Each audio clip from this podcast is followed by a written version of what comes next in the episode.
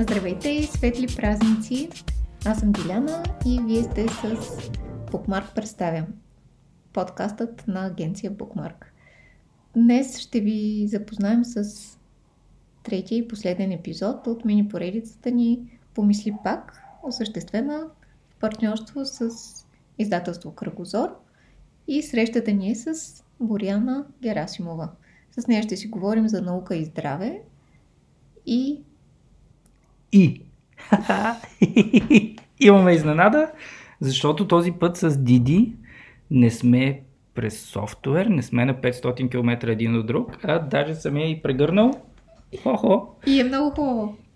Да, и е чудесно да можем да направим такъв анонс заедно, и то на епизод, който беше страшно топъл за нас. Беше, защото освен, че сме го слушали два-три пъти, сме го и монтирали, за да го чуете в подкаста, но на вас ви предстои наистина едно страхотно, страхотно ох, топличко изживяване, защото разговор е много човечен, като всеки разговор с Боряна.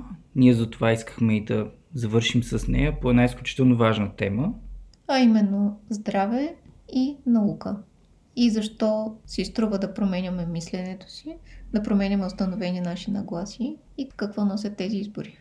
Няма да ви занимаваме повече с себе си, за да може да си хапнем още малко бисквити и бомбони, а на вас ви пожелаваме приятно слушане и хм, да обещаем още един епизод преди Нова година. За да се мотивираме и да го направим. Ние ще го направим, това е най-лесното нещо на света. Печат обещано. Обещано и приятно слушане!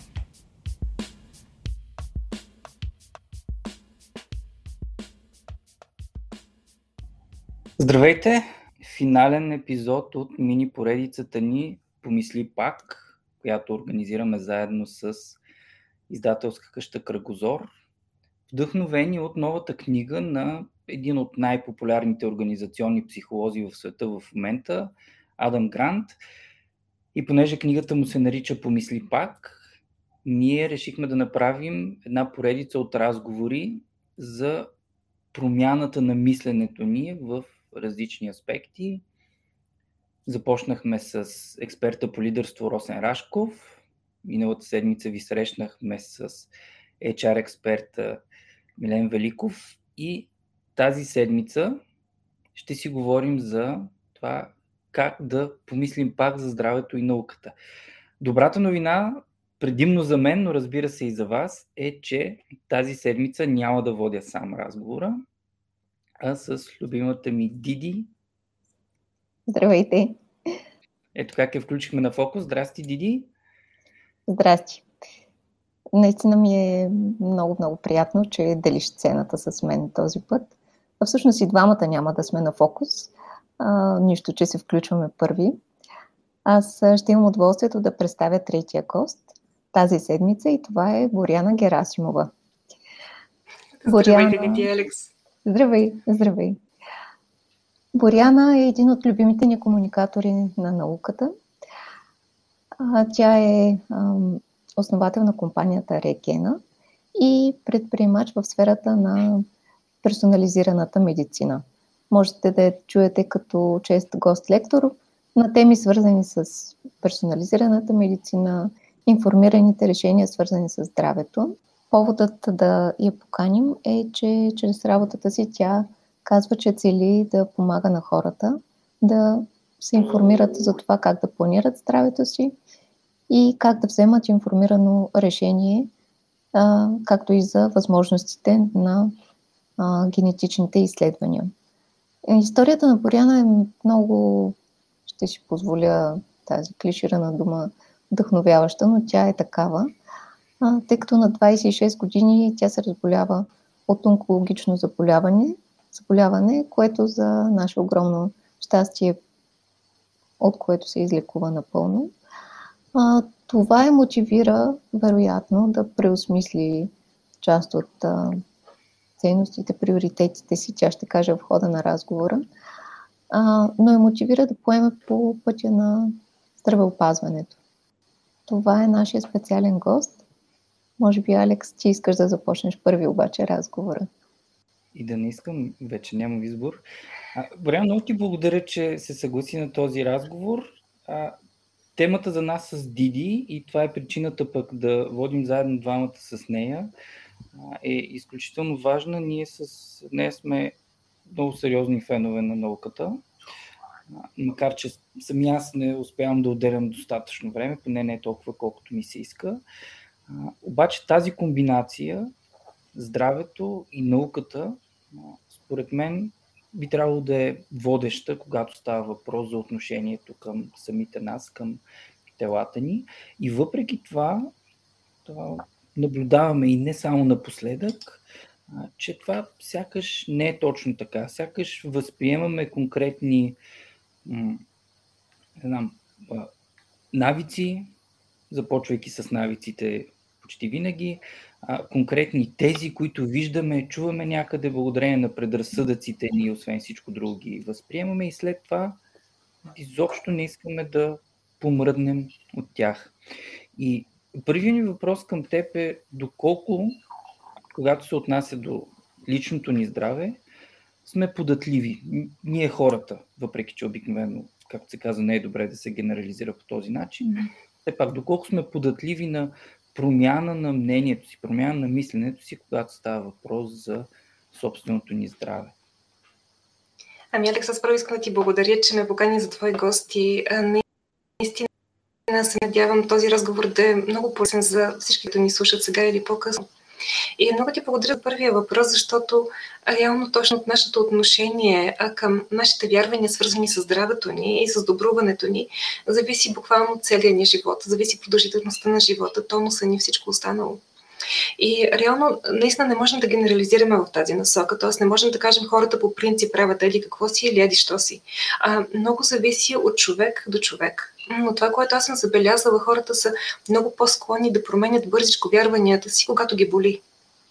За съжаление, наистина ние просто реагираме най-силно тогава, когато вече нещата са зазляли, когато са се влошили и когато всъщност сме изплашени, изпитваме болка, съответно, притесняваме се и тогава ние сме много склонни всъщност набързо да преразглеждаме нашите убеждения и вярвания. И това, което реално е нещо, за което аз работя вече и ние да помогна на хората а, да не стига до това положение, да не минават буквално през ада, през който аз трябваше да мина с моето онкологично заболяване, а малко по-рано да се замислят, още докато са здрави, какво мога да направя, така че моето здраве не само да го запазя, а да го развивам и за напред, да го планирам за напред, така че никога да не стигам до положение на сериозно влошено здраве. Тоест това е целта, за която работим. И винаги ние работим на принципа, а, че това, което работи прекрасно за някой друг, може не само да не ни помогне на нас самите, но и да ни навреди.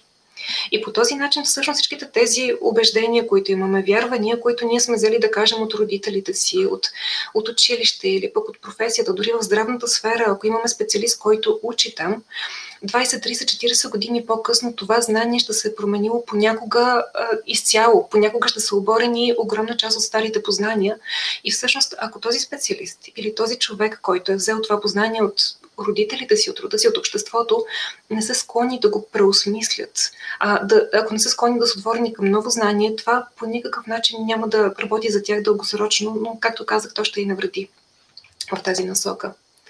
А, и ако позволиш да споделя конкретен пример от нашата работа. А, например, това, което искам да споделя е, че а, директно когато ние получаваме Д Н К резултати, ние получаваме инструкциите за начина, по който тялото ни работи и насоки как реално да се грижим за него. И в този момент, който е обикновено изключително вълнуващ, нашите предишни подходи много често се обезмислят. Ние виждаме как хората изпадат в един когнитивен дисонанс. Нали, те са вярвали, че да кажем да се хранят с това и това, да правят това и това, е било в тяхна, тяхна полза, работила за здравето им. И да, те са прави, защото това нещо работи за нечие здраве, но се оказва, че не за тяхното конкретно, защото колкото и да сме еднакви, имаме едни мънички разлики, които понякога преобръщат каруцата, както се казва. И представете си, че някъде по света има познание, което противоречи на всичко, което знаете по темата, ама на всичко. Но това познание може да преобърне здравето ви и качеството ви на живот и да ги направи в пъти по-добри. И всъщност въпросът, който е хубаво да се зададем, е как ще подходите реално в този случай. Защото това не е абстрактна ситуация.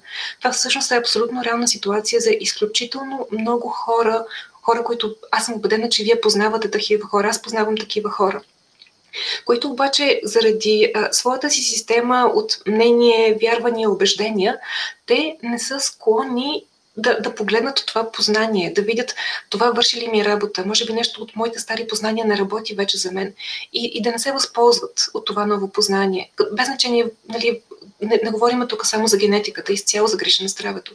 И това е нещо ужасно жалко. Тоест, представете си, че има хора, които десетилетия страдат с влошено здраве, с влошено ментално здраве включително, но те абсолютно несъзнателно избират да не направят промени, а понякога промяната е две-три стъпки от тях.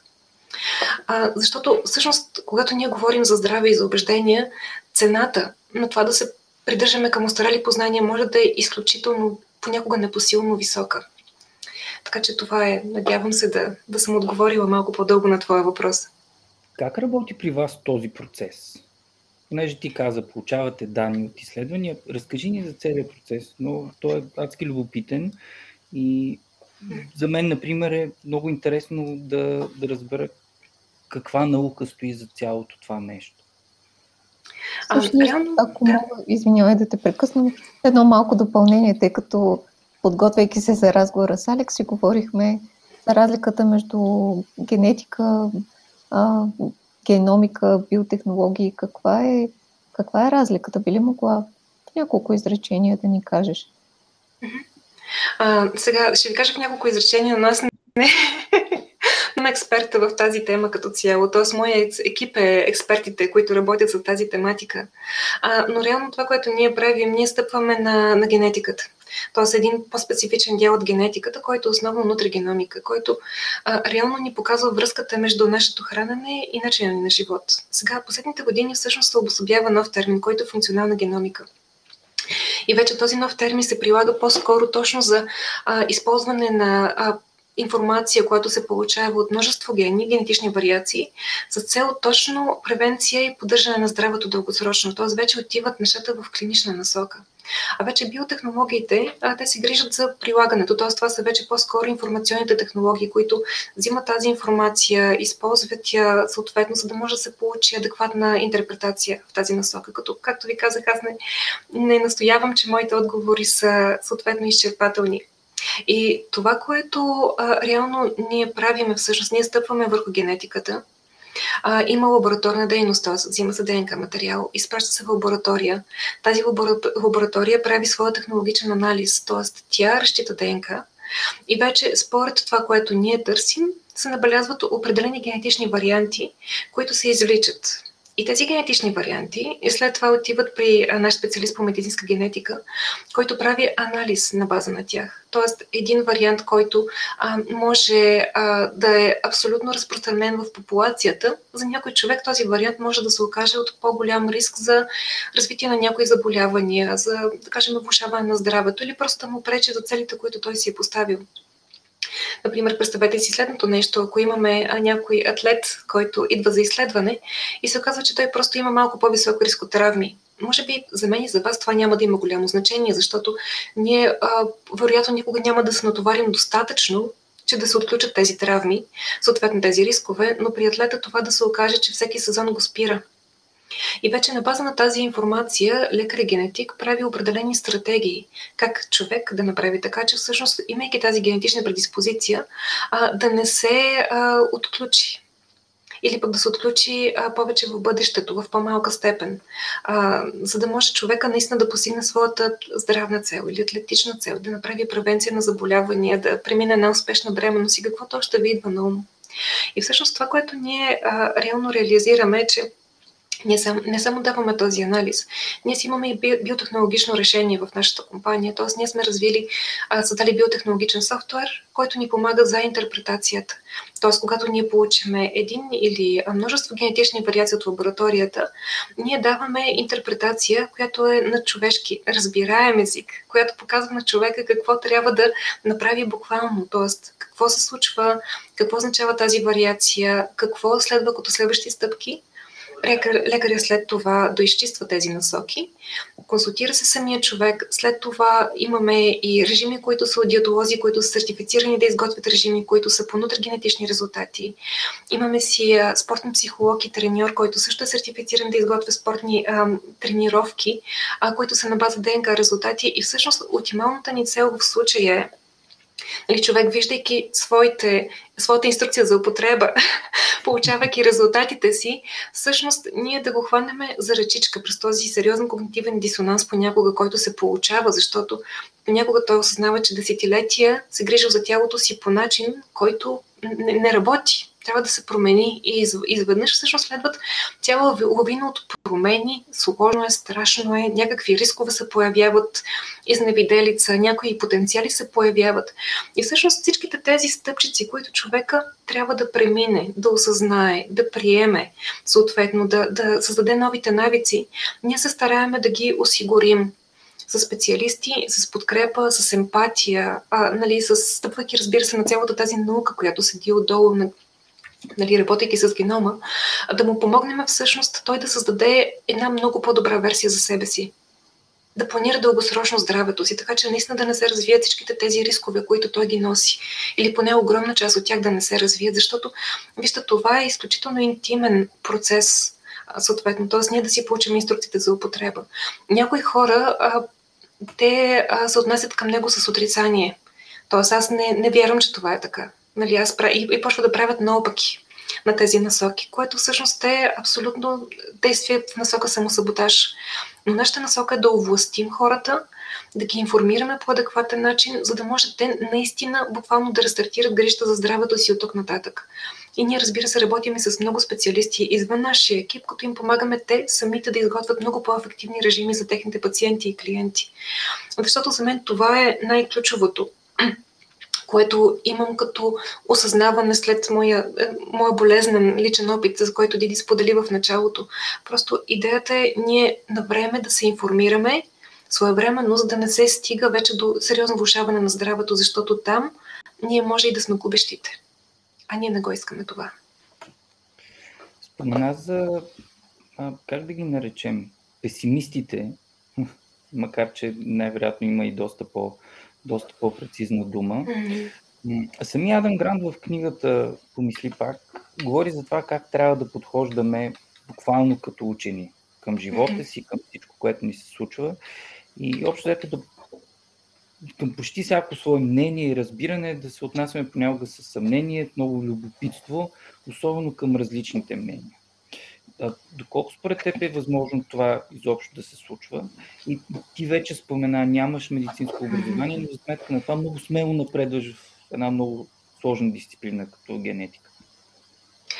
А, аз съм абсолютно убедена, че това е възможен модел. А, защото аз го виждам от години, аз познавам хора, които активно го прилагат. Аз самата се опитвам да го прилагам колкото се може по-често и по-осъзнато. Но разбира се, това е процес. Тоест аз не познавам човек, който е щрекнал с пръсти и е казал: да, ето аз се развивах тук десет години, работих върху мисленето си, аз съм развит човек. Нали, всичкото това го прави автоматично, не, няма. Тоест това е процес, който цял живот продължава. Но абсолютно подхода, който е а, ние да се отнасяме като учени към света пред нас, към нашите разбирания и убеждения, това е нещо, което особено в днешно време е критично и изключително важно. И а, за мен, а, за мен всичките тези неща, които ние имаме като, като вярвания, като познания, те са като дреха. Представете си, ето в София падна сняг, аз вадя пуловер, излизам с пуловера навън. И пуловера всъщност а, ми помага, ме защитава по някакъв начин, върши ми някаква работа в този период, който от живота ми, който да кажем е зима. А, и представете си колко глупаво би било, ако аз след половин година още се държа за пуловера си и казвам: не, той ми върши работа. Той толкова време ми вършеше чудесна работа, аз продължавам тук и на четиридесет градуса да си нося моя пуловер, защото така се прави. И всъщност до голяма степен ние, хващайки тези пуловърчета, няма значение, пуловър е просто тук една метафора, но хващайки си тези неща, нали, например, аз съм го учил това преди двайсет години, така се прави, нали, мама и тати така ме научиха, т.е. аз го видях този пример, съответно, или такова ми е мнението, или такъв ми е личен опит, всичко това е пуловърчета или патеришки, които ние си носим, което в един момент започва да изглежда нелепо. и неадекватно за нас. И ние точно трябва да се умеем да ги пускаме тези неща, защото минало е периода от живота, в който те са вършили работа. Сега вече е нещо друго, еднодневен план. И това, което аз правя съответно за генетиката е, че аз още преди време, понеже вече сигурно станаха над седем години, откакто съм в сферата, аз приех, че аз не съм експерт тук. А, и моят, моите вярвания, моите мнения, всъщност те са си а, нещо, което си засяга само мен. И за да мога да напредвам толкова активно, аз точно се опитвам да подхождам като учен. А какво правят учените? Всъщност, учените работят с множество източници. Те говорят с множество експерти. Те непрекъснато се учат и гледат как да подобрят работата си. Например, до вчера сме се водили по едно проучване, но ето, излиза ново. И то става нормата за интерпретация на даден генетичен маркер, например. И здравната сфера, всъщност, както казах, това а, цената да рубуваме на остаряла информация е огромна. И затова аз имам експертния екип, с който непрекъснато се допитвам, с който непрекъснато спорим, защото аз мога да си имам вярването, че ето това е супер яката идея, но те знаят различни неща от мен. Понякога в пъти повече неща от мен, което е нещо нормално. Те затова са част от екипа. За да можем заедно, дискутирайки, мислейки, проучвайки, да постигаме неща, които няма как самостоятелно, било то поради нашите ограничени възможности или по нашите ограничени убеждения, съответно. И мога да ви кажа, че въпреки че аз не съм експерт, съответно в сферата, понякога моята визия е тази, която се оказва работеща в дадения период. Понякога на някой от експертите визията е работена в друг даден период, съответно. И по този начин ние успяваме да напредваме в тази насока. Всъщност, слушайки те, аз се опитах да вляза в главите на, на нашите зрители и си мисля, че вероятно някои от тях са скептични относно това да загърбим своите мнения, защото ам, своите вярвания, защото до голяма степен те са определящи нашата идентичност. И... А това е грешка, Диди. Именно. Това, за мен това е... Uh-huh. В книгата това, което всъщност той и мое вярване, но Адам Грант, разбира се, го е написал доста, по, а, доста по-добре. Той а, в едно изречение улавя грешката тук, а именно, че ценностите са това, което трябва да ни определя, а не конкретните вярвания в момента. А, и всъщност ти започна да говориш за екипа си. Мен ми е изключително интересно като, като външен човек да те питам дали а, си намерила като подход а, да имаш предизвикателна мрежа. Адам Грант използва тази, този термин, а, посочвайки, че е добре да се обграждаме от хора, които не е задължително да споделят нашите, а, нашето мнение, обичат да спорят, а, дори могат да са дразнители в даден момент, а, но всъщност в този спор, дискусии се ражда обикновено истината. И намираш ли го ти приложимо в твоята работа?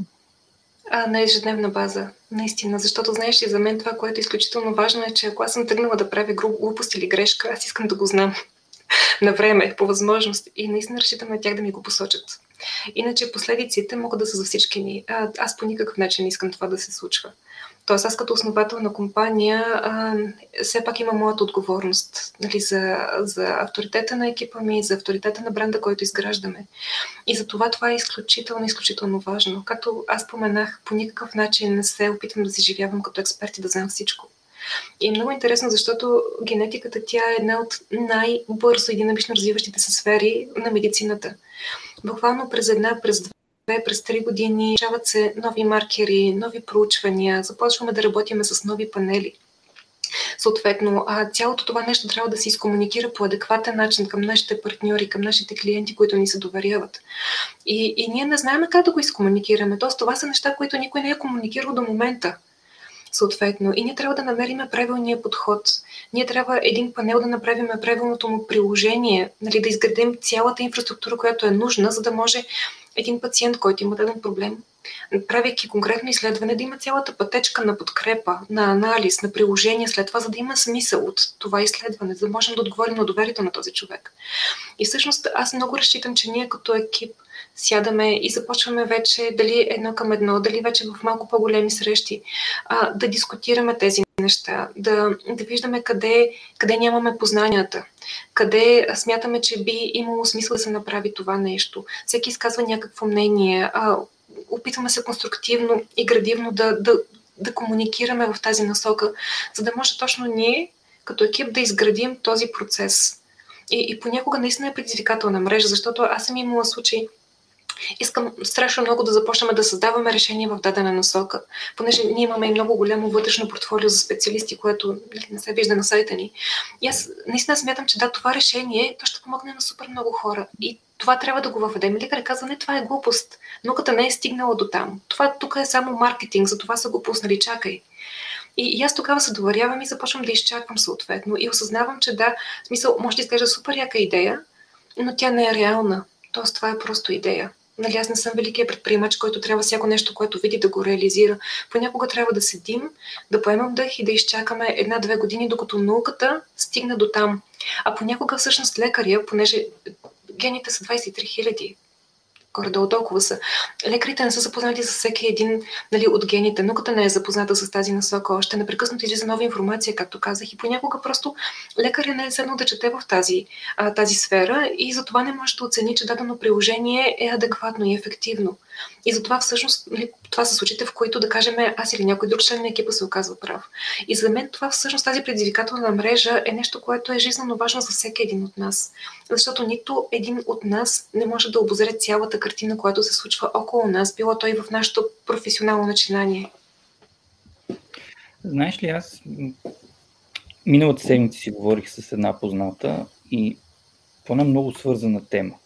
И тя, разбира се, няма да изненадам никого, че е свързана с ваксините и ти си да, правилният човек, с който да си поговорим по тази тема от гледна точка на, на комуникация на науката, но това, което сега спомена, е да знам дали е притеснително, но реално го виждаме, когато става въпрос за вакцинацията. Много от лекарите, без да, без да имаме процент, защото не мисля, че това може да бъде измерено, всъщност когато отидат хора, които знаят, че имат конкретни а, здравословни проблеми, специфики, състояния и така нататък и питат лекарите безопасно ли е да се вакцинирам, коя вакцина да си сложа и отсреща има понякога минимум, минимум доза несигурност. Да не казвам, че понякога се оказва, че лекарите а, да, дават фалшиви сигнали за това, че хората не трябва да се вакцинират, защото ваксините не били достатъчно тествани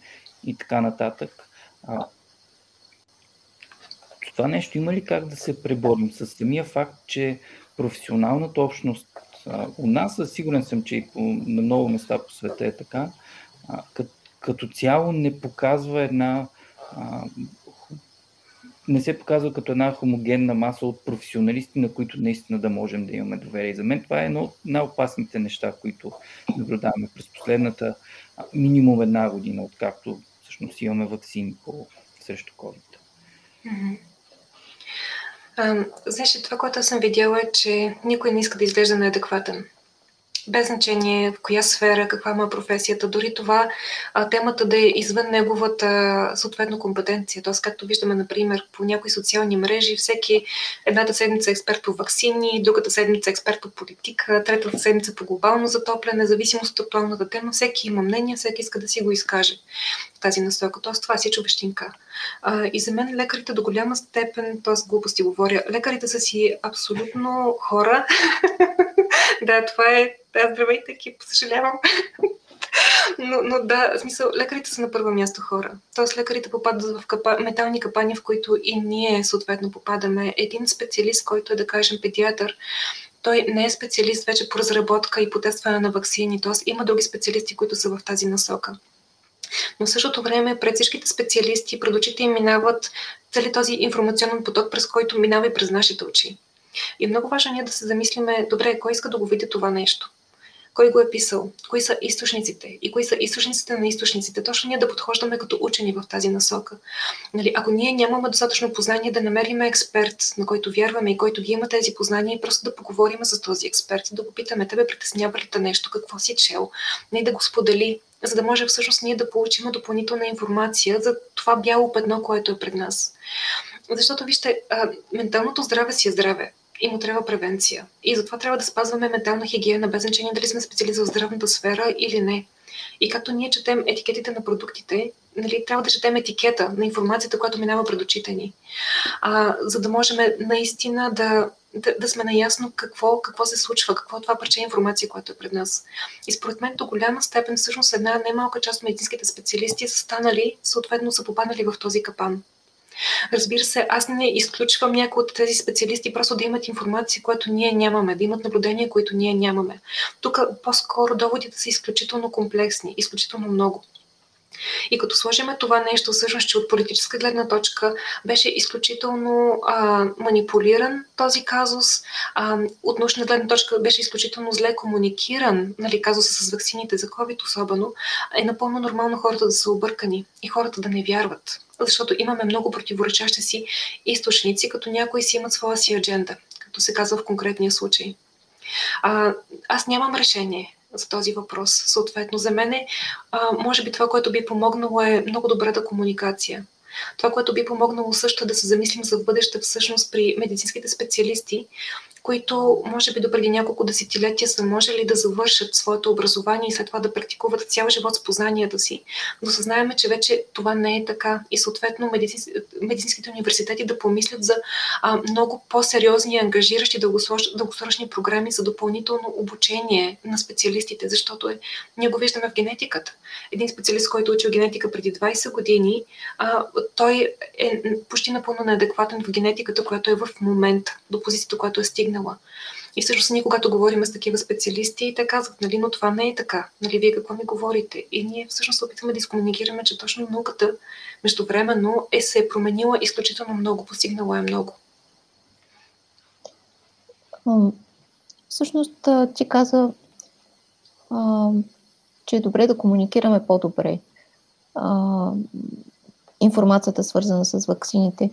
В книгата има един термин а, мотивационно интервю и той предполага това да, комуни... да разговаряме, т.е. експерт, човек, който има а, достоверна информация по дадена тема, да разговаря с човек, който е неуверен, който видимо се подлъгва по фалшиви новини, а, да разговаря с него, да постъпва по конкретен начин, да следва няколко ключови стъпки, една от тях и да задава отворени въпроси, да не говори назидателно, да не обвинява, да утвърждава желанието и способността на отсрещния човек да промени мнението си. И може би, може би това е нещо, което трябва да, да бъде овладяно, да бъде от комуникаторите на науката, от лекари, от специалисти. Според теб, може ли това да бъде един от начините да се убедят повече хора не в нечие мнение, защото тук не говорим за мнение, а в реални факти, да им помогнем да избягат от капана на фалшивите новини? Със сигурност това е много мощен инструмент, Диди, защото вижте, на първо място, а, нали, а, както си говорихме, че ние понякога възприемаме нашите мнения като част от, наш, от нас самите, че те ни определят като човек. И аз, пускайки това мнение, кой съм аз всъщност. Нали, тоест, махам част от същността си. И ние, ако се опитваме да атакуваме конкретното мнение или възглед, ние атакуваме човек. Един атакован човек започва или да се бие, или да се защитава. Обикновено или бяга. И това са нормалните човешки реакции. И затова аз наистина смятам, че това, което е а, този тип, нали, а, мотивационно интервюиране, както го наричат, може много да помогне в този случай. Защото тогава ние не атакуваме същността на човека, т.е. неговото базово вярване, което то, той изказва. Дали било то, дали е някаква фалшива новина, съответно, или някое неработещо за него вярване. А по-скоро да му помогнем той да, да го осъзнае по-добре това вярване, откъде го е прилепнал, така да се каже, каква роля му играе, докъде ще го доведе. И, например, когато аз говоря а, не само, нали, за ваксини, а цялостно за... А, за фалшиви новини, цялостно за поведение, които са свързани с отношение към здравето ни. А, аз не се опитвам да променим хората. Защото за мен това е, това е безсмислено. Тоест човек, само той има право да се променя себе си, ако реши. Аз по-скоро се опитвам да, да им помогна да осъзнаят последиците от различните избори, които могат да направят и да преценят кои последици са най-приемливи за тях самите. Съответно. И, и много често този подход е адекватен. Този подход помага на хората вече наистина малко да, да мислят малко по-дългосрочно. Защото без значение дали ние предприемаме действия, т.е. вакцинираме се или не предприемаме, не се вакцинираме, винаги има последствия от тези избори, които ние правим. И е много важно да го осмислиме това нещо. И, например, когато аз говоря с а, мои близки, а, мои познати за ваксини и когато се опитвам да не се скараме, защото признавам, да, аз съм влизала в много сериозни конфликти. Даже преди няколко месеца беше последния а, с а, мои приятели на тази тема. Но старайки се умишлено да избягам конфликтите, всъщност аз им споделям, а, колкото и да, да не са релевантни личните наблюдения и опит, да, аз вадя такава лични наблюдения и опит като потребител на здравната сфера. Защото аз познавам страшно много хора, които имат хронични заболявания и познавам много специалисти, които работят в болници. И аз просто показвам това, което виждам. Аз показвам, че, а, например, миналата година, по време на март месец, когато започна локдауна, аз трябваше спешно да вляза в болница, понеже колкото и да се грижа за себе си, аз съм минала много тежко лечение на онкологично заболяване и то си има своите последици. И от време на време тези последици ме връхлитат и трябва да действам много бързо тогава. И аз трябваше да вляза в болница март месец, когато всичко беше а, буквално замряло. Всички се страхувахме, че нали, идва страшния вирус, болниците бяха празни. И в болницата, която влязах, аз имах възможност да бъда приета и прегледана от специалист, при който се чакаше по три-четири часа на опашка, за да може човек да има няколко минути с него и да обсъди казуса си. И аз имах цялата болница за себе си. Тоест, аз един час си говорих с този специалист, ние си говорихме за цигуни, тайчи, а, буквално за нещата от живота, за яденето на овесени ядки. Специалист, за който хората се буквално половин ден отделяха, за да могат да имат няколко минути с него. И представете си, тези хора къде бяха? Хората, за които е било важно да получат навременна здравна помощ в този момент. Месеци наред тези хора са били вкъщи със своите болки, със своите страдания, със своя дискомфорт, със влошаващо се здраве. Тези хора не са получили навременна грижа. И това нещо продължава две години. И всъщност това, което ние видяхме, че, което започна като отлагането на планираните операции в болниците, плановите операции а, са включително и някои онкологични операции. Тоест човек, който има карцином, да кажем в по-ранен стадий, който трябва да се оперира, за да може този човек да има шанс за излекуване или поне за по-дълъг живот, този човек бива отложен с няколко месеца. И аз познавам реални случаи на хора, които три месеца по-късно вече рака е бил метастазирал. И тези хора, които са имали шанс да се излекуват, вече почти нямат такъв. Тоест тези хора по всяка вероятност няма да живеят дълго и ще живеят доста по-мъчително междувременно с доста по-тежки терапии. И всъщност това са последиците от избора, който ние правим. И това са последиците, за които ние трябва да решиме, можем ли да живеем с тях. Защото ние дискутираме ваксини, личен избор, права, свободи и прочее, но ние не виждаме гигантското цунами на хора, които не са получили адекватна навременна медицинска грижа сега, което ще ни залее след три, четири, пет, десет години и с което ние трябва да живеем като общество.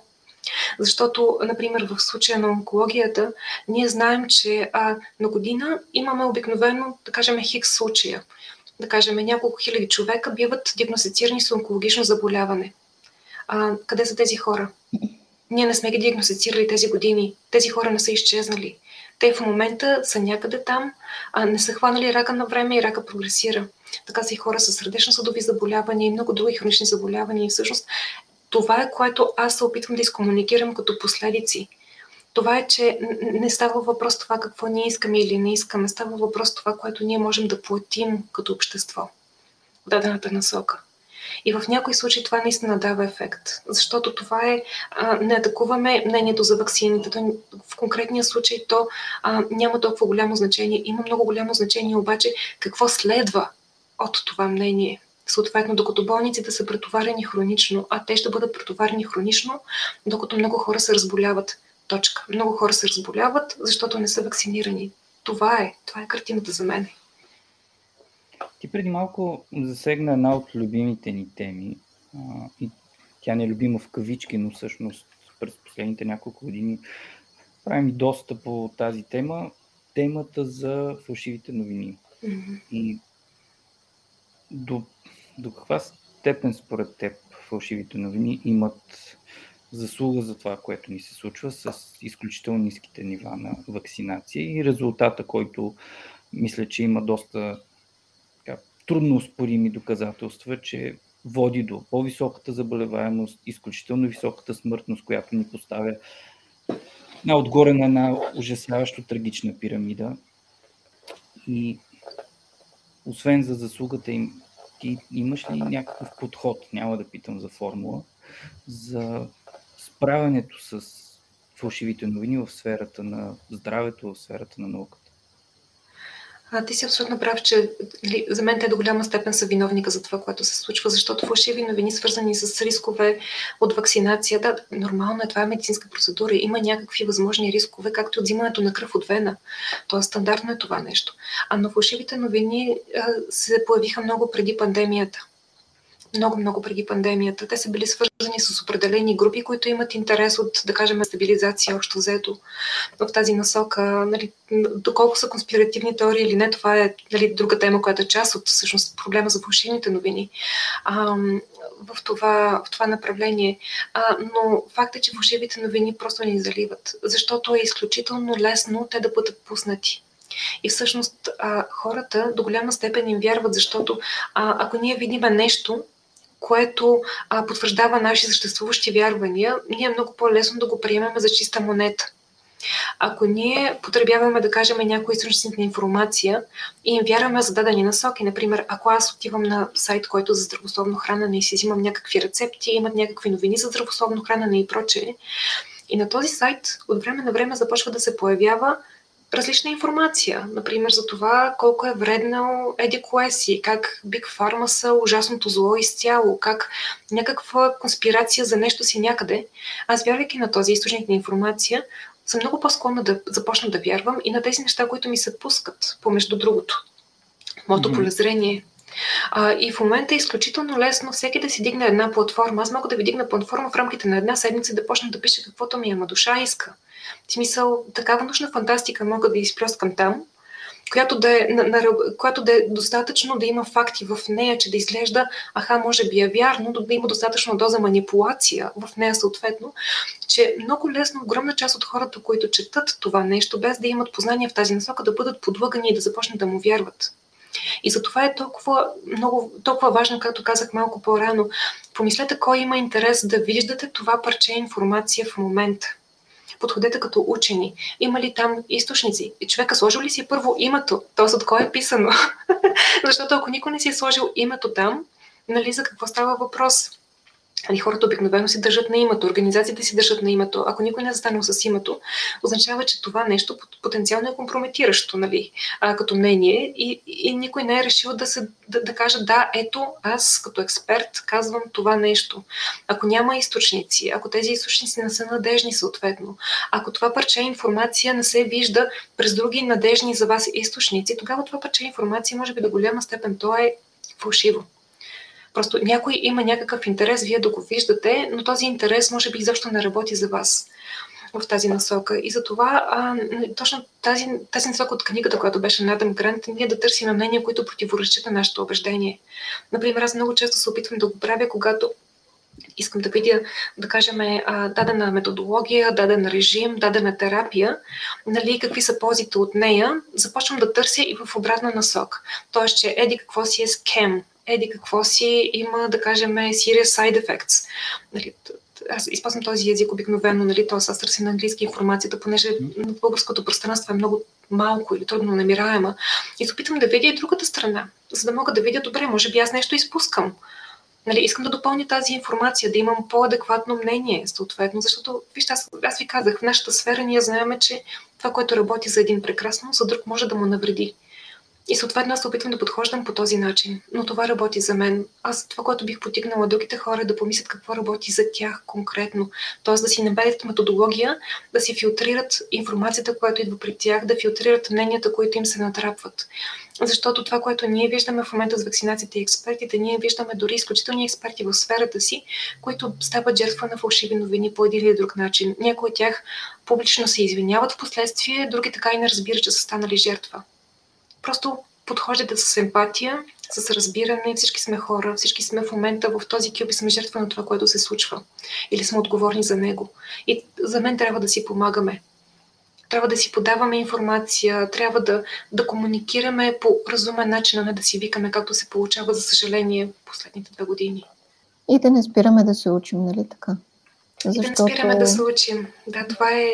Няма напълно научен човек. Тоест, аз съм абсолютно убедена, че а, до голяма степен това, което ние знаем в момента, то ще бъде променено в близките години, защото просто науката ще напредне в тази насока. И това е напълно нормално. Тоест, е, тук трябва да подхождаме малко с а, а, повече емпатия към самите нас и да сме склонни да си прощаваме. Защото в момента ние правим най-доброто на база на това, което ние знаем, докъдето сме се развили. Обаче ние след години ще знаем повече и трябва да можем да си простим, че може би сме бъркали, правяки това, което правим в момента. Това е нормален процес. Понеже спомена да внимаваме откъде се информираме, имаш ли източници, които би искала да препоръчаш, например, на нашата аудитория, по-професионални и малко по-популярни, от гледна точка на това да могат да се информират по-добре за своето здраве и включително и по темата за, за ваксините и около COVID като цяло? Аз бих препоръчала надежните източници, Алекс, които са обществено прияти. Тоест, а, колкото и да, да има спорове за това, нали, за Световната здравна организация и прочее, аз, аз бих се доверила на тези източници. Защото вижте, ние какъвто и ресърч да си мислиме, че правим, гуглейки дадена информация, а, ние нямаме този огромен бюджет за проучвания, нямаме достъп до тези експерти, които са там и на които това има работата през цялото време. Моето половин час гуглене по дадена тема, какъв бюджет има това проучване и защо какви а, надежни основи, за какво може да се говори. И затова аз отивам при надежните източници в тази насока. Т.е. Световната здравна организация, а, експерти, на които вярвам, вече съответно, нали, лекари, на които вярвам, съм си, съм си подбрала и които ги питам просто. Ето това прочетох, това вярно ли е? Би ли работило това нещо? Какво мислиш по темата за това? Защото вече наистина дори сайтове, които парадират с това, че са научно обосновани, дори някои комуникатори на науката, те също попадат в тези, тези грешки. Докато на основните сайтове, които са там, поне тази информация се прочита достатъчно много пъти, филтрира се, за да знаем, че да, това е надежно. Нали, може да не ни харесва, факт, може да не сме съгласни, но поне това не е, не е информация, която е облечена по начин, по който да ни се хареса с някаква цел, която не работи за нас.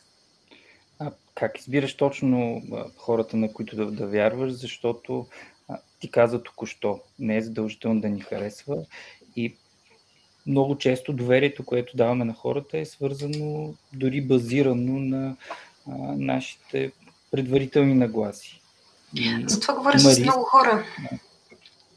Да, не само с един като цяло, защото да, аз, има специалисти, с които аз наистина съм съгласна. Но аз изключително много уважавам тяхното мнение, защото аз виждам, че те са изключителни експерти. И вече стъпвам на това кръче. Да, не ми харесва, но аз се доверявам в това. И както казах, всъщност, а в какво вярвам или не, това си е мой проблем. Тоест, моите, моите вярвания не променят обективната реалност. Те могат моята реалност да си я променят, не и обективната реалност, съответно. И с това, когато даден експерт каже, да, ето това е така, нали, аз ако преди съм се доверявала на този експерт, ако съм видяла, че това нещо работи в моя полза и че наистина нещата са приложими в моя контекст, аз продължавам да се доверявам. Защото е нормално ние да не сме съгласни. Ние, не, нямайки информацията, не разбирайки, е нормално да имаме тази съпротива, но тя не трябва да ни спира в тази, тази насока. И, например, а, има лекари, които, да, те са против ваксините, но те са експерти в други сфери. И аз абсолютно им се доверявам за сферите, в които те са експерти. Съответно, защото а, те имат своето субективно мнение за ваксините, може би защото те са чели нещо, което е различно, може би имат информация, която аз нямам, или може би просто не са чели достатъчно, за да формират по-адекватно мнение в тази насока. Но да, в смисъл, насоката, която е тяхна експертност. Тоест, не можем да заклеймяваме хората, това се, това се опитвам да кажа, дори експертите. Тоест, е, ние винаги имаме противоречиви си мнения в нас самите. Тоест, ние може да сме изключителен експерт в дадена сфера и да сме абсолютно некомпетентни в друга сфера. Това е напълно нормално. Това, не, това че сме некомпетентни в една сфера, не ни прави по-малко експерт в сферата, в която сме експерти. Разбирате ли ме това, което се опитвам да кажа? Разбира много добре и да. Аз мисля, че а, в днешно време имаме като цяло на на ниво м, общество имаме проблем с вярването на, в, в авторитети. Ам, което е разбираемо. То не е проблем, който се появява тук така, но това, което аз си мисля, е, че може би е добре да избираме добре авторитетите, в които вярваме и, и те в крайна сметка са важни. А, може би... Са важни, да, но, но не, не им се доверяваме на, на сто процента, защото в някои насоките също могат да са на жертва на фалшивите новини. Може просто да няма достатъчно познание в сферата, в която се изказват. Ние редовно го виждаме в българското пространство. Тоест авторитет, който е в една насока, се опитва да влезе в други насоки, без... без особено премислене на това, което се комуникира. Така че а, осъзнавам, че не ви давам ясен и категоричен отговор, но за мен самата нещата са доста сложни и доста хлъзгави в тази насока. И затова моя подход поне в случая, когато избирам на кой да се доверя, когато избирам какво да правя за здравето си, първо а, аз се много се опирам на моето осъзнаване, че а, много, много често, когато става въпрос за здравето ни, и за поведението, което е свързано към нашето тяло, а, ние понякога а, избираме от... А, понякога нямаме правилен избор. Просто защото нямаме нужната информация. Ето, например, много хора са изплашени сега, че а, нали, а, ваксината ще направи увреждания в тялото ми, обаче от друга страна COVID, нали, този... в някои тела този вирус е изключително агресивен и прави изключително сериозни а, увреждания и последици с месеци напред, а може би и години, ние все още не знаем. Нали, не знаем едната страна, не знаем другата страна, но ние трябва да изберем в един момент. И, и, и ние понякога трябва да осъзнаем, че нямаме правилния избор. И точно да видим всъщност кои са последиците, с които аз мога да живея. Например, аз как взех това решение?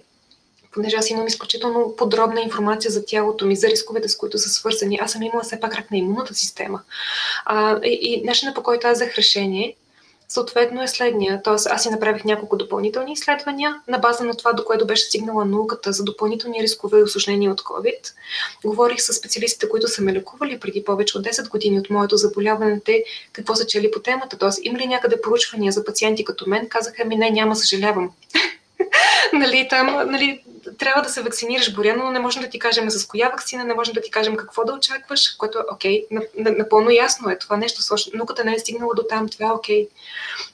Вече, и знайки всъщност за уврежданията, които аз имам от лечението, от лъчи и химиотерапия, аз реших, че последното нещо, което искам, е да се сблъскам с COVID, без защита. И аз а, се вакцинирах. Това беше едно от, може би, най-лесните здравни решения в живота ми. Съответно, вакцинирах се с пълното съзнание, че дори ваксината да доведе до осложнения при мен, което, а, както всяка една медицинска процедура има такъв риск, при мен тя отново ще, ще е била правилното решение.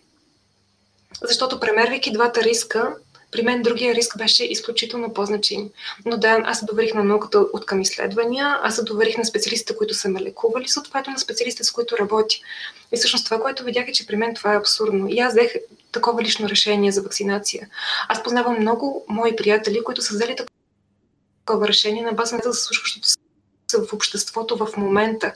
Знаейки, че ти си част от съответно този кошмар, който се получава, как живееш с тази информация за бъдеще? И аз съм, че тепърво всъщност ние ще виждаме в бъдещите години, а, може би, кои са били правилните решения, които сме изпуснали. И кои решения всъщност ние сме взели по правилен начин. Защото в момента а, масово това, което се вижда като големи конспирации, т.е. ето тук има заговор, пуснали са вируса, иска да ни чипират, вакцинират и прочее.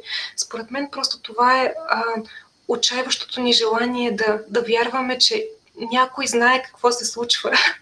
Че някой има някакъв план за нещата и, си, и се надяваме, че добре, все пак нещо, нещо е контролирано в цялата тази ситуация, но самата истина е, че а, абсолютно никакъв контрол, план няма и всичко е един голям хаос, в който сме всичките ние, хора, учени, здравна система и, и всъщност ние се опитваме да направим най-доброто спрямо това, което се случва в момента и, и ние нямаме представа кой е правилният избор в редица от тези случаи и ние трябва да го осъзнаем.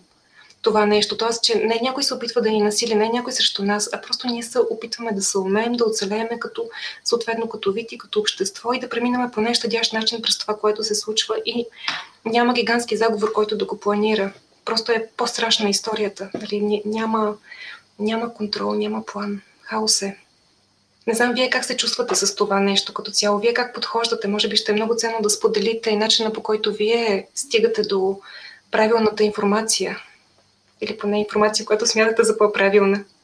Аз ще се хвана за последното, което каза за световните заговори. Според мен хора, които вярват в такива, е а, с мотивационно или немотивационно интервюиране. Шанса да ги разобидиш в а, вярването им е граничи с нула, но говорейки за конкретния пример с а, ваксините, в крайна сметка дори те да вярват, че някой го е причинил, създал, има полза и така нататък. В крайна сметка изборът, който имаш днес в ръцете си е какво да направиш. Тоест ти не можеш да промениш възникването на, на вируса, неговото създаване или а, появяване, а, но можеш да решиш какво да направиш днес, за да защитиш себе си, да защитиш близките си и да проявиш отговорност към цялото общество. Така че м- върху това трябва да се фокусираме, според мен. Тоест върху общественото благо е твоята позиция. Аз съм а, на сто процента mm-hmm. ми съвпадат моята позиция с това, което ти каза, а, разказа за начина, по който се информираш. А, моята позиция е на, както е написано и прекъснах преди малко, за съжаление, интернет връзката ми, на смирена самоувереност, защото аз имам самочувствието, така да кажа, че вярвам на науката и се информирам от а, достоверни източници, а, обаче знам, че аз също съм податлива на фалшиви новини и не спирам да ревизирам знанията си постоянно. Тоест, да, съм вакцинирана и да, където и когато мога, говоря за това, че има смисъл човек да се вакцинира. Това не значи, че не чета, а, че не продължавам да чета а, мнения, не мнения, а източници, а, да слушам лекари, които са експерти в а, сферата и съм склонна да обогатявам знанието си във всеки един момент. Не съм стигнала пикова пределна точка на познание и да спра да се развивам. Затова беше много важно и за мен а, подхода, който ти каза за постоянното учене. Това е всъщност научния подход, да поставяш под съмнение постоянно своите вярвания. И да си прощаваш, като виждаш, че си избъркал в даден момент, защото това, това си знаел на дадения етап, да, и на база на това си предприял действия и мерки. Да, това е много важно на база вече менталното ни здраве. А, всъщност едно от, една от другите теми, които ми бяха интересни в книгата, беше за тунелното зрение. А, това, че ние имаме една изградена представа за, например, всъщност за много неща, а, но, например, за начина, по който ще се развие пътя ни, личен, професионален, и м- следваме стъпките към този път. Имаме предначертан план, много а, мотивационни лектори говорят за това, за нуждата от това да имаме много ясни, конкретни стъпки към постигането на целите си и ползите от а, набелязването на тези стъпки. М- и аз съм склонна да вярвам, че има, а, има смисъл в това. И въпреки това, животът не е в а, а, сто процента контролирана среда. А, много неща се случват извън нашия контрол. И понякога се налага да поемем по коренно различна посока или пък малко да кривнем от предначертания път. И това остава усещане в нас за провал. И твоя, твоята житейска и а, професионална история показва един такъв обрат. Аз така си представям. Може би преди заболяването ти си си представила своя цели и мечти по един начин, заболяването, приоритетите ти, как се, как се справи с тази промяна? Успя ли да си простиш и да се чувстваш добре в нов амплоа, нови цели, ако са били нови? Мисля, че дилито е едно от най-големите неща, които ни проваля, според мен, са очакванията ни към това какво трябвало да бъде, съответно, какви сме трябвали да бъдем ние, да имаме, да можем, да сме. А, наистина, а, както ти каза, живота е много непредсказуем. общо заето. Тоест, ако ние сме си представили, че а, на четиридесет, петдесет и шестдесет години ще бъдем едни и не сме, тогава това е рецепта за едно голямо нещастие и усещане за личен провал. И наистина аз съвсем така, че сърдечно споделям, че преди двайсет години по никакъв начин не съм си представила, че ще са ми се случили нещата, които ми се случиха, че съм а, това, което съм в момента, че ще правя това, което съм общо взето. Но, но то е, живота е процес, т.е. ние не можем да го, а, да го изпрограмираме от край до край, да го планираме до точката. И реално това, което се случи при мен с а, самото заболяване, понеже аз получих диагнозата на двайсет и шест годишна възраст, от самото начало на кариерата си. Все пак относително рано в жизнения си път. А, и цялото преживяване, а, то наистина коренно промени начина, по който аз възприемах себе си, по който аз възприемах здравето си, по който аз се отнасях към живота си. И а, всъщност на база на тези нови промени за мен беше изключително трудно аз да продължа по същия начин. А, защото аз вече знаех различни неща. Аз имах различен опит. Бях се сблъсквала с една нова реалност, която беше ужасяваща за мен. И това, което аз знаех, че аз по никакъв начин не искам да преминавам отново през нея.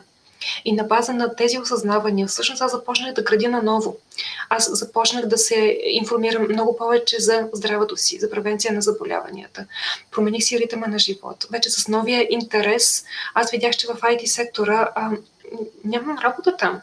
Тоест, работата не ми носи този смисъл, който ми беше носила до момента. Моя смисъл вече беше друг. И аз го последвах, съответно, в здравната сфера. Моя смисъл беше, точно както го казах, да помагам на хората да не преминават през този ад, през който аз преминах, защото има, има как в огромна част от случаите това да се направи. И за мен всъщност това да, да си мислиме, че ние, решавайки на осемнайсет години, Какви, какво искаме да работим, как искаме да ни се развива живота, да вярваме, че и на четирийсет, и на петдесет години ние ще сме същите хора, със същите познания, със същите вярвания и със същите ценности, защото да, и ценностите се променят, макар и много бавно, а, това е доста наивно в някои случаи. Тоест, ние трябва да си дадем съответно а, пространството, да се променяме и да го уважим тази промяна, когато се случва с нас, желано или както при мен се случи всъщност по а, тотално непланиран начин, и да си дадем пространство всъщност ние да направим промяна, която да работи повече за нас като личности. Защото ние се променяме като личности във времето. И, и точно тези очаквания, които имаме, да, аз имам и в момента очаквания за себе си в пет и десет години, но аз осъзнавам, че до голяма степен те не зависят от мен. И наистина се опитвам да бъда благодарна за това, което се случва и за това, което аз все пак успявам да постигна по този път. Доколко страхът в цялото това нещо а, ти е, не знам, помагал или пречил да взимаш конкретни решения? И говорим не само за, а, за претеглянето, осмисленето, което ти спомена малко по-рано, от кое горим повече, когато включително когато взимаме решение, например, за това дали да се вакцинираме или не. Но страхът какъв тип мотиватор може да бъде, когато става въпрос за здравето ни? О, той може да е ужасно силен мотиватор като цяло, но страха поражда много паника. И паниката е това, което вече не работи за нас. Защото паникьосаният ум, той а, не може да мисли логически.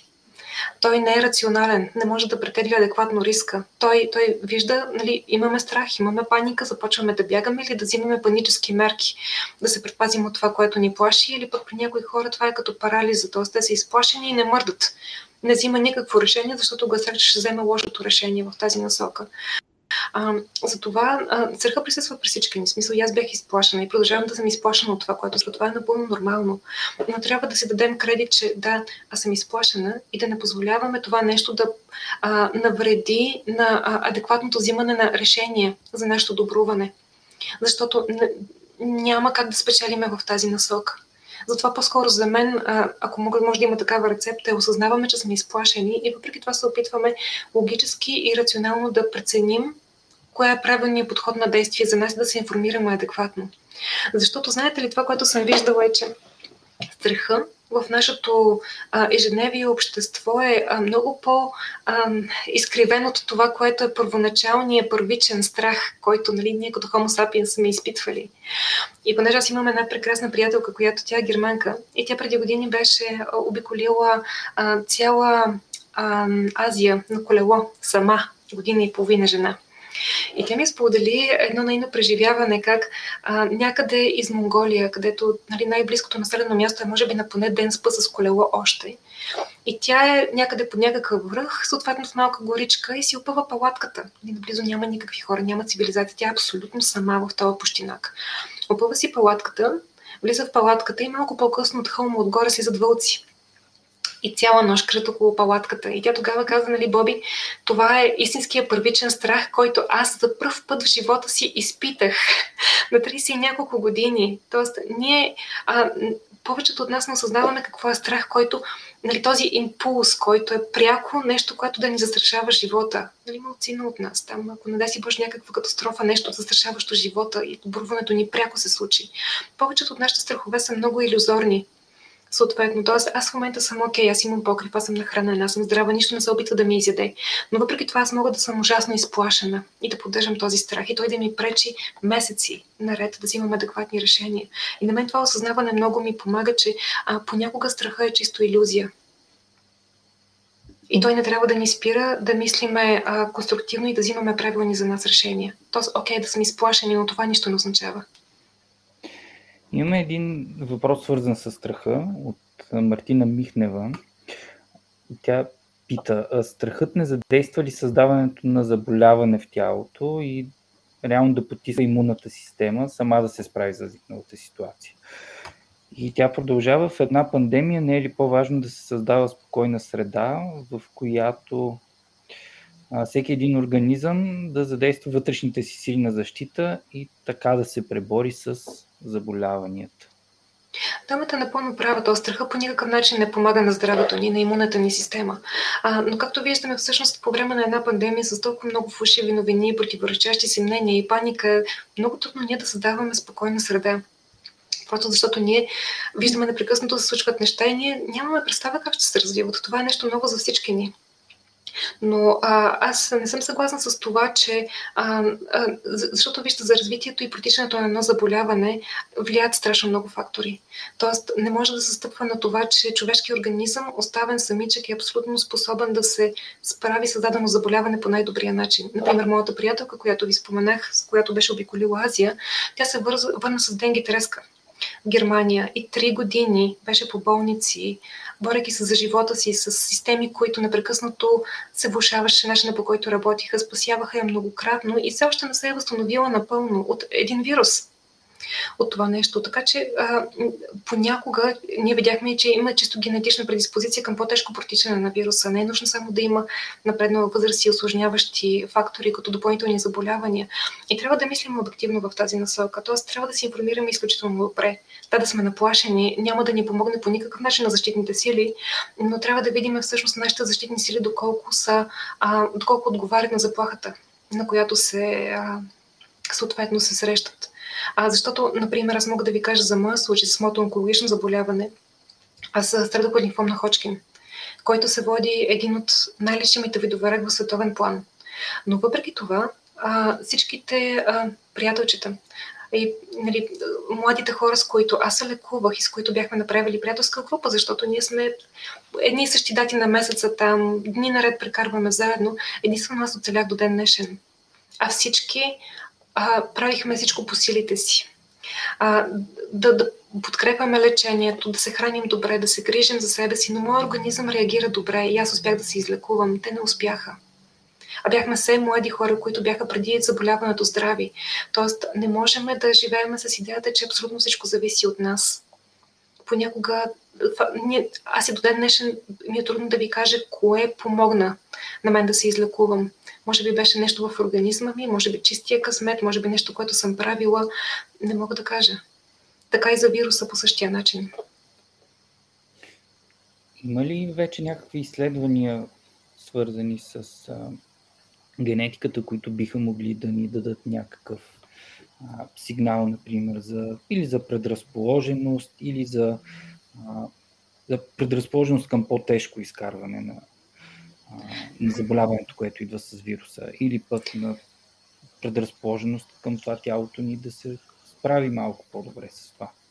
И в двете насоки, Алекс. Изключително много проучвания се правят и за двете насоки съответно. И редовно излиза информация, т.е. не знам дали помниш, но още първите месеци след началото на пандемията започнаха да се набелязват така наречените кандидат-гени, които водят до по-тежко протичане. А гени, които предпазват по някакъв начин. Съответно, ние също се видяхме за едно от проучванията и решихме да го предложим. Аз съм си го правил това изследване. За един от гените, които са свързани с горчивия вкус, усещането му, че може да доведе до много по-тежко протичане и хоспитализация. Съответно, и въпреки, че трябва да се знае, че тази информация а, е много динамична. Тоест, близките години ние ще знаеме и още и още. Тоест, това, което виждаме са едни малки парченца в момента, които играят своята роля, но тя не е определяща роля. Както за изключително много други заболявания, генетиката има своето пръстче. Понякога това пръстче а, е много определящо, съответно за развитието. Друг път е част от много фактори и те трябва да се видят в своята цялост, за да може да се даде адекватен отговор. Но да, генетиката има пръст, нормално е в протичането на самото заболяване. Още един въпрос, а, понеже тук в системата не виждам името, сега си поглеждам в телефона дали случайно не е доуточняващ от Мартина, но в такъв случай а, съвременната медицина не отрича ли всички практики и лечения, които имат корени от древността и отново от които са на първо място свързани с менталното състояние на ума, защото винаги на първо място трябва да... А, да се слага съвременната медикаментозна терапия и чак след това да се добавя всичко останало. По-скоро, защо винаги на първо място трябва да слагаме ам, съвременната медикаментозна терапия? Аз по-скоро не бих генерализирала в тази насока. Да, истина е, че някои специалисти предпочитат да подходят с медикаментозна терапия, а защото просто тя е по-бърза в повечето случаи. Тоест, представете си един човек, който вече е развил а, сериозно състояние или заболяване, да, по-бързо да му да се даде хапчето. И при условие, че далеч не всички хора са склонни да направят а, адекватна промяна в начина си на живот, трайна промяна в начина си на живот. Факт е, че повечето от, от нас търсят хапчето, търсят панацеята. Аз ако мога да пия едно хапче и да отслабвам по два килограма вечер, защото ще спазвам хранителен и двигателен режим до края на живота си, кажете ми. Нали, т.е. ние се сблъскваме редовно с този менталитет. Но далеч не съм съгласна, че това е, а, че съвременната медицина отрича всичко, което е правено преди нея. За мен медицината е медицина. Няма алтернативна, съвременна, класическа и прочее. Ако едно нещо работи за здравето на даден човек, то е редно да се използва или да се предложи на този човек, съответно. Но да, в смисъл, огромна част от, да кажем, и фалшивите новини а, и некоректния маркетинг в здравната сфера се опитва да кажат: ето този лач лекува рак, но просто Big Pharma го крие от вас. И като отидеш да видиш какъв е лач, се оказва, че се опитва да те накара да пиеш сода. Нали, съответно. И в същото време има толкова много онкопациенти, които са починали а, от пиене на сода, защото тя води до своите увреждания, съответно, в организма, когато започне човек да се предозира. Нали, в тази насока. А, и, и това нещо а, не работи в наша полза по никакъв начин. Аз познавам лично много специалисти, които а, са достатъчно обучени, така че да а, може, когато говорят с пациента, когато има достатъчно време и го разпитат, да видят всъщност кой подход би бил най-адекватен за пациента. Например, добре, ситуацията е спешна, може би временно медикаментозна терапия, но да знаеш междувременно трябва това и това и това да започнеш да правиш, за да може след няколко месеца да си стигна до положение, в което да се махне тази терапия вече. Или ако човека е отворен, съответно да прави адекватни промени на начина си на живот, да се започне от самото начало с тях. Стига той да може да чака. Защото, за съжаление, до голяма степен съвременното общество ние се грижим много повече за колите си, да са в изправност, да са застраховани, да ходим на прегледи за тях, отколкото за тялото си. И ако ние сме проактивно настроени към грижата за здравето си и редовно ходиме а, на прегледи, редовно а, проверяваме какво се случва, полагаме необходимите усилия, тогава... А, много порядко ще стигаме до екстремни ситуации, които да налагат екстремни мерки. Но това нещо все още не го виждаме. Точно тази проактивна позиция. Тя, за съжаление, е все още рядкост. И няма как да очакваме, че ако един човек се е влошил изключително много и отиде като спешен случай при лекаря си, и лекаря ще а, поеме риска да му даде нещо, което може би ще помогне на този човек след няколко седмици или няколко месеца. Лекаря ще се опитва първо да му спаси живота. И след това вече нали, ако лекар има познанията, ако човек е отворен за тази насока, да се правят по-градивни промени за бъдеще, начина на живота. Алекс, бидейки гост на твоя профил, даваш ли ми да задам още един въпрос, макар че прескочихме единия час, обаче ми е много-много любопитно и всъщност може би той ще бъде нещо като рамка, защото тръгнахме от персонализираната медицина. Имам ли избор? Вече не. а, Боряна, а, може би една от първите а, книги, бих казала научна, а, в която се срещнах с идеята за персонализираната медицина и изследванията за... Разбира се, тя не е изцяло посветена на това, но се споменава. А, изследванията на гени, които отговарят за предразположение към спортни травми или пък към върхови постижения. Това беше книгата на Девид Епстин "Спортният ген". И в нея се разглеждат и етични казуси, защото да, с напредването на науката и на изследванията в тази област, вероятно те ще станат по-достъпни, съответно ще станат по-масови в използването на, не само в спорта, вероятно и в а, общата медицина. А, в твоята практика срещала ли си м, така скептицизъм към а, последствията, които евентуално напредъка в твоята сфера би могла да доведе? И а, така, огромен въпрос е, но все пак отговори както прецениш дали какво е бъдещето в тази сфера. Ако правилно да разбирам, то от етична гледна точка ли е въпроса или по-скоро mm-hmm. за приложенията на тези инструменти от етична гледна точка? Да, да.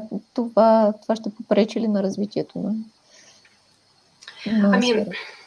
Нормално е да, да, да не помогне много активно, но виж, ние винаги трябва да имаме една нормативна рамка, в която да работим. Защото, например, тези изследвания, които са в сферата на атлетичния потенциал, те са прекрасни. Ние също работим с такива изследвания и много от нашите специалисти ги прилагат за реални спортисти, които по този начин успяват по цял сезон да са без травми, успяват да си променят тренировките, така че наистина да използват максимално потенциала на тялото си. Но в същото време ние по никакъв начин не бихме искали това да се използва, да кажем, от футболни отбори за... Ам, елиминиране на определени талантливи деца, защото имаме следния случай, т.е. да кажем цялото неразбиране, което е също в сферата на генетиката. Ако едно дете има огромен атлетичен потенциал, има също и потенциал чисто ментално, то да е добър спортист, но ако има по-големи рискове от травми, това нещо може да плаши много, защото никой не иска атлет, който редовно се контузва.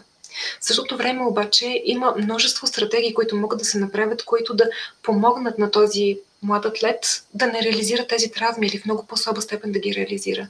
Но е много лесно, когато се правят трансфери между отбори, нали, да се каже не, ето тук дискриминация на база на генома. Няма, съжалявам, чао. А, това нещо съответно може да се направи и при застрахователите. Тоест един застраховател в щатите, знаем, че има такива случаи. Ето тук ще получиш по-изгодна застраховка, ако ни дадеш твоите генетични резултати. Нали, съответно да ги видя тези неща. А при работодатели може да се види това нещо, защото ние, когато работиме, поне в Re:Gena, ние работиме на база предиспозиции към рискове, т.е. ние не поставяме диагнози. Ние, ние целим да овластим хората с тази информация, която те получават, за да може, знаейки я, те да вземат навременни мерки, навременни стратегии, така че да използват за свое добро, за бъдеще. Било то да намалят травмите, да намалят ли рискове от някои заболявания, да контролират по-добре теглото си или каквото още друго, съответно имат като, като здравна цел в тази насока. Но да, ние се сблъскваме и с специалисти, и с а, а, клиенти, които а, наистина, не разбирайки добре естеството на информацията, която се дава, аз си мисля, че о, значи аз ще се разболя от това нещо, или о, значи този атлет просто не става за спорт. Нали, няма смисъл изобщо да почва, щом има голям риск от травми. Но факт е, че всеки от нас има повече или по-малко рисково от травми. То е, то е спектър, то не е става, не става в тази насока. И тази комуникация тепърва ще засилва все повече и повече етичната страна на нещата. И то не само от към интерпретация, от към рискове, които са за дискриминация, но а, и чисто от това, ние виждайки определени рискове в генома на човека, който той не е поискал да му се каже в тази насока, да му ги кажем ли? Или да не, да не му ги кажем? Съответно, има го и това нещо, защото а, не, не знам дали сте мислили по тази тема, но аз съм мислила доста активно и аз знам, че в моя геном има неща, които аз не искам да знам какви са. В никакъв случай не искам да знам. А било то, защото науката не е стигнала до там, че да ми покаже какви са мерките аз да се справя, ако ги носи в себе си. Било то, защото аз предпочитам да мисля за себе си по един начин. Нали, я не бих искала да виждам реалността каква е, но има неща, които аз не искам да знам. И много клиенти са по същия начин. А, въпросът е, че ако ние видим нещо, което е изключително сериозно, а човека е казал, че не се интересува от тази насока, не иска, ние да му го кажем ли. И в момента се водят и дела в световен план, точно защото а, развива се заболяването, можело е човека да бъде информиран предварително, но не е бил информиран за това нещо. Аз съм си задавала въпроса. Какво би било, ако знам? Дали ще ми се случи нещо? Да. Тема на... Няма връщане на назад след това. Пространен разговор, а иначе м- относно последния ми въпрос, а, моето далеч не професионално и а, недостоверно мнение е, че а, крайна сметка наука, науката, прогресът в науката не може да бъде спрян. А, единствено от нас зависи как ще го използваме. А, и така мислех да закрия разговора. Обаче виждам още един въпрос, който а, мисля, че е редно да уважим. И то е: какво мислиш ти за епигенетиката? О, тя е изключително определяща сфера. Съответно, тоест а, епигенетиката тепърва се развива и тя също се развива много-много активно. Тоест, а какво докато ние чисто... Епигенетиката също е науката, която а, а, се грижи за това да разберем по какъв начин са експресирани нашите гени в момента. Защото, вижте, аз мога да имам сериозно, да кажем, генетичен риск от хронично възпаление в организма, но точно в момента тези гени дали са експресирани, съответно, дали те продуцират, да кажем, протеини или ензими, които допринасят към този процес в моето тяло. И всъщност на база на това може до голяма степен да се види какви са конкретно в момента рисковете на човека. Защото генома не се променя. Дали сме на две годинки, дали сме на шейсет годинки, това с което мама и тати дали са ни направили, то е непроменяемата информация. Това е което в момента ние изследваме. Но всъщност от самата експресия на гените може да се види в момента ние как се справяме с поддържането на тази информация съответно. Тоест на база на витамините, които ние приемаме, на база на начина на живот, на рисковете, на които сме изложени отвънка, реално какъв е нашия отговор към тази среда. И всъщност той е един слой, който е на адаптация, който се получава. Има много изследвания, които са вече и в тази насока. И знаете ли, те са страшно интересни, защото те се опитват да преборят а, така нареченото, а, те, те наричат смъртта заболяване, от което можем да се излекуваме. А, съответно. И те се опитват да работят в тази насока, т.е. удължаване на живота, намаляване на хроничните заболявания, на които сме, а, на които имаме рискове, забавяне на стареенето на тъканите. И вече комбинацията от генетична информация и епигенетична информация ни дава една изключително голяма и пълнокръвна картина, за да можем наистина информирано да променяме начина си на живот и грижата за себе си. Затова да, има един прекрасен специалист, доцент Милена Георгиева, която може много-много да разказва в, в тази сфера. Тя е невероятна. Имаме си идея вече за определено, да. Лайф. Не знам дали е. Не е да, да, да, тя, е, тя е невероятен разказвач. Да. Ами, изключително много ти благодаря. Надявам се и на зрителите ни да е било поне наполовина толкова интересно, колкото на мен. Тогава ще сме изпълнили целите си. Това беше нашата поредица "Помисли пак", вдъхновена от книгата на Адам Грант. Благодаря на всички, които ни следиха. Бъдете здрави и се информирайте от достоверни източници. Да. Чао!